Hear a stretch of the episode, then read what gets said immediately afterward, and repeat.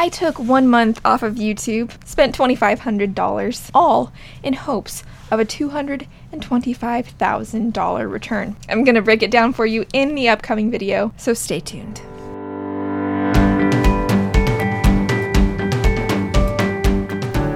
Alright guys, Shepherdess at Harmony Farms here, and I hope you have noticed that I have been gone, because I have, and I'm getting ready in the upcoming video, or I'm sorry, audio, from one of my most recent videos to explain exactly what I have been doing.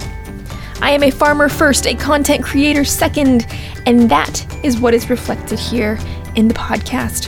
Hope you guys enjoy this episode. Please leave me a review in the App Store. Email me at shepherdess@harmonyfarms.blog. with questions, comments, and the like. I am grazing a flock of 30 ewe lamb pairs, 6 cow-calf pairs, 6 beef steers for grass-fed beef, 2 rams, a bull, and all on 23 acres of pasture in northeast Texas. That's 75 animals on 23 acres, and to me this sounded like too many animals for 23 acres. So over winter, I pursued a lease agreement for my neighbor's 15 acres of pasture, but with no success.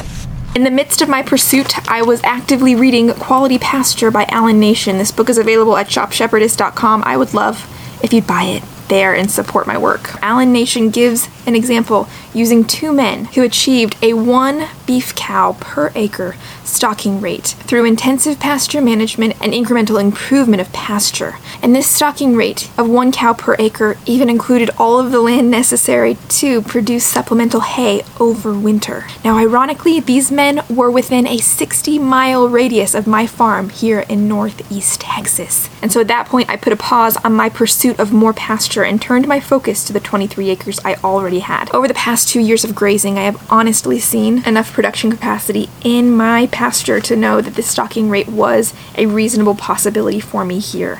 7 sheep equals the weight of 1 beef cow, therefore the 75 animals that I just mentioned is equal to 18 beef cows. Now, a major proponent to achieving this carrying capacity on the land is rotating your animals to fresh pasture once a day. Now, this ensures a maximum amount of rest before the animal revisits that paddock.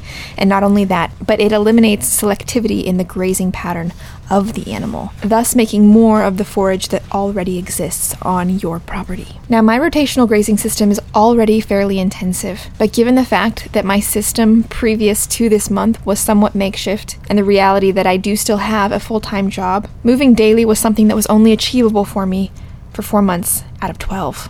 So with the hardcore goal of using this next year to test that 1 beef cow per acre stocking rate on my 23 acres here, I bit the bullet and made the investment in some infrastructure that would, number 1, replace the portable infrastructure that I've had in place since the onset, and number 2, make it a faster process, allowing me to move daily even with a full-time job.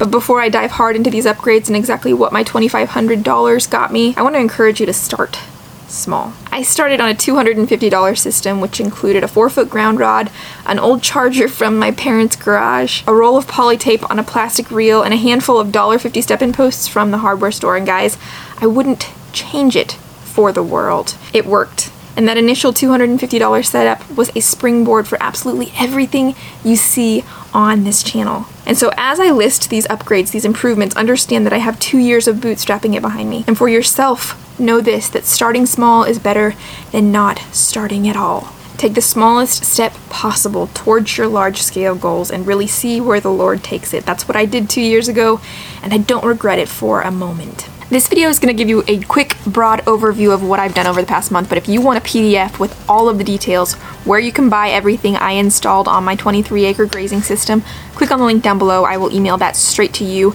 in hopes that it will help you.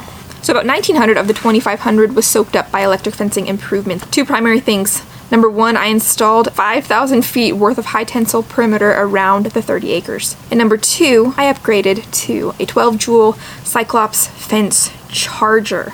Guys, I want to give a shout out to ValleyFarmSupply.com right now for having the absolute best selection of rotational grazing supplies. But the $1,900 includes 5,000 foot of high tensile wire, hand tools for tensioning and splicing that wire, wraparounds for corner posts, insulated tubing for under gates and pass areas where I would lay the hot wire underground rather than on a fence line. And I reused existing 6-foot ground rods by removing previously sunk ground rods from the ground, which was possibly the most exhausting 6 hours of the 40-plus-hour project here. But what is that when you're able to repurpose $180 worth of ground rods? So that was essentially my fencing project, getting a hot access point no matter where I was at across the farm so that I did not have to tote that portable fencing infrastructure. And honestly, guys, you might go to the website and see a $530 charger and think, wow, I'm never doing that. Well, if you have sheep and you're on 50-plus acres, you probably need to do that, unless you're going to be using a lot of netting. When I have my sheep on a small charger and I try to pressure them into spaces to eat absolutely everything and not just their favorite thing, they will jump the fence. And also, if you're going for the exact same setup on a 10 acre or a 20 acre pasture, the 5-joule option that Cyclops sells will do it for you, and that's only about $250 and absolutely worth it. As far as my water system goes, I spent about $573, and the primary expense here was polyethylene tubing. So on my small acreage, it's 30 acres, and right at the middle of this 30 acres, I have some hose access points. And so the most economic and convenient option for me was simply to take 500-foot lengths of polyethylene tubing and connect them to that primary hose access point.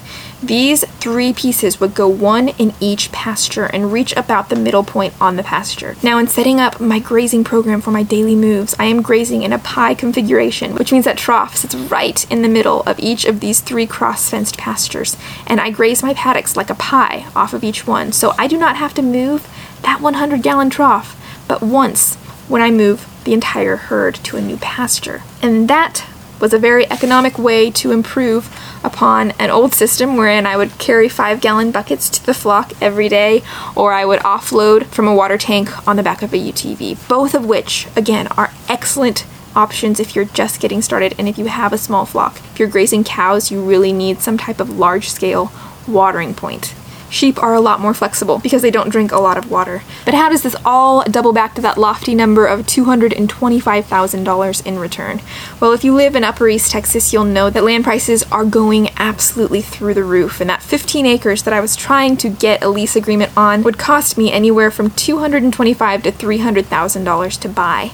But if I can actually buy in that level of productivity through intensive management, through systems that will save me hours on the back end, it's money I don't have to spend. And this is a principle that Joel Salatin talks about all of the time. Let's think less about money that we have to earn and be smart, and think more about money that we don't have to spend. Now, this is all culminating into a large-scale goal, and that is my micro-ranching goal. And ultimately, this is the stocking rate that I need to achieve in Dorper sheep in order to reach the income goals I have set for this 23 acres. And so this is giving me a way in the short term to prototype that carrying capacity so that at the end of 5 years, I might actually be able to achieve that with a product, which is the purebred Dorper sheep that generates the revenues I need to make an income off of ranching on such a small acreage. Now, the irony of all of this, and I know that some of you out there are going to say, well, what if the rain turns off? And you are absolutely right.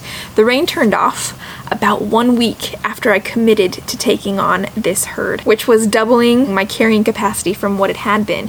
And thankfully, I had a lot of stockpile, and they were able to graze through a lot of stockpile.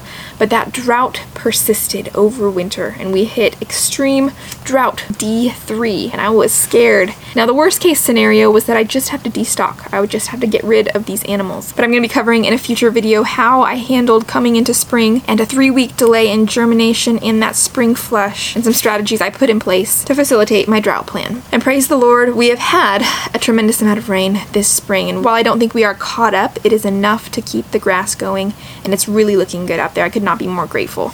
Next video up is going to be answering one of your most frequently asked questions, and that is, how is the Lakeland sheep and goat handling system performing? And I am so excited to share it with you guys. And to be honest, I have missed you guys a lot. Please leave me a comment down below. I would love to hear what you've been doing for the past month.